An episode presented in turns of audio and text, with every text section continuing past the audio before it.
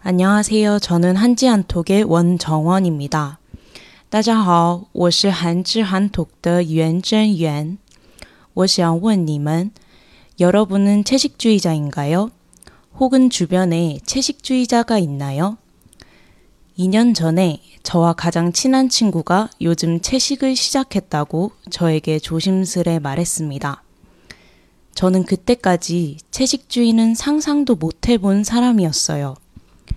하지만 채식주의자인 친구가 생겨서 같이 밥을 먹을 때 신경을 많이 쓰게 되었죠.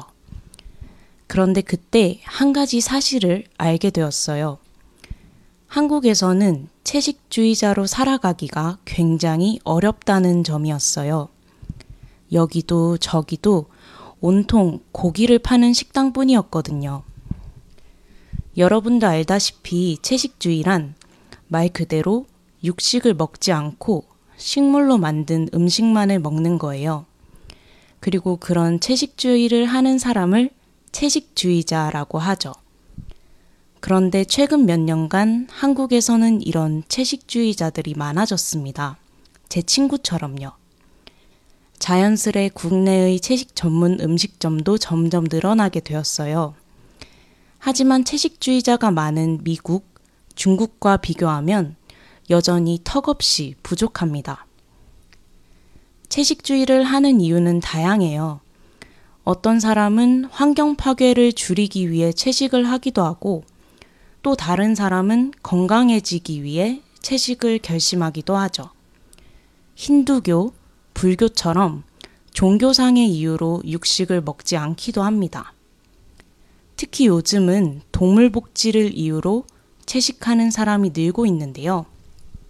大家听说过工厂化农场吗？这是一种为了肉类变得更便宜且产量更高，好像工厂正在制作东西、饲养牲畜、家畜的系统。动物在狭窄的空间里食用无营养食品，免疫力降低的动物患有传染病，最终被掩埋。 안타깝게도 우리가 먹는 대부분의 고기 제품은 이런 방식으로 만들어진다고 해요. 이 사실은 많은 채식주의자가 육식을 반대하는 가장 큰 원인 중 하나이기도 합니다. 그런데 점점 많아지는 채식주의자의 수와 달리 한국에서 채식주의자에 대한 인식은 여전히 좋지 않습니다.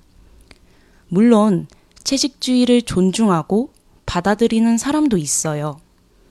하지만 누군가 채식을 한다고 말하면 되게 까다롭고 유별나다고 여겨집니다.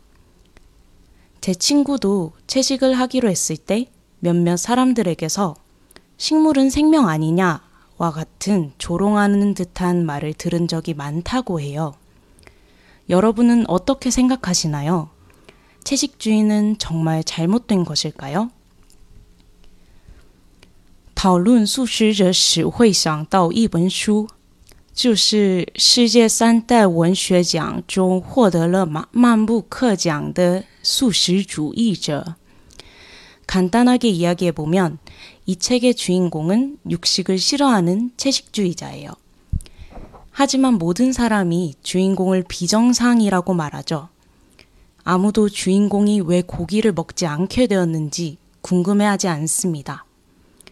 주인공의 아버지는 주인공에게 억지로 고기를 먹이고 주먹을 휘두르기까지 해요. 누구에게도 이해받지 못한 주인공은 아주 큰 마음의 상처를 받고 자살까지 시도하게 됩니다. 여러분은 어떤 생각이 드시나요?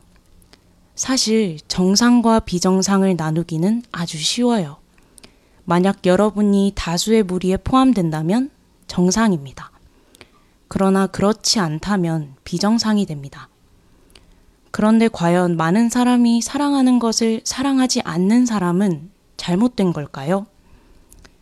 시간이 갈수록 한국 사회에서 채식주의자는 늘고 있지만 갈등 역시 많아지고 있어요. 저는 우리가 자신과 다른 사람의 이야기를 듣고 이해해 보려는 시도가 필요하다고 생각해요. 꼭 채식주의자가 아니더라도 어떤 문제라도 그래야겠죠? 나와 다르다고 해서 전부 틀린 건 아니니까요.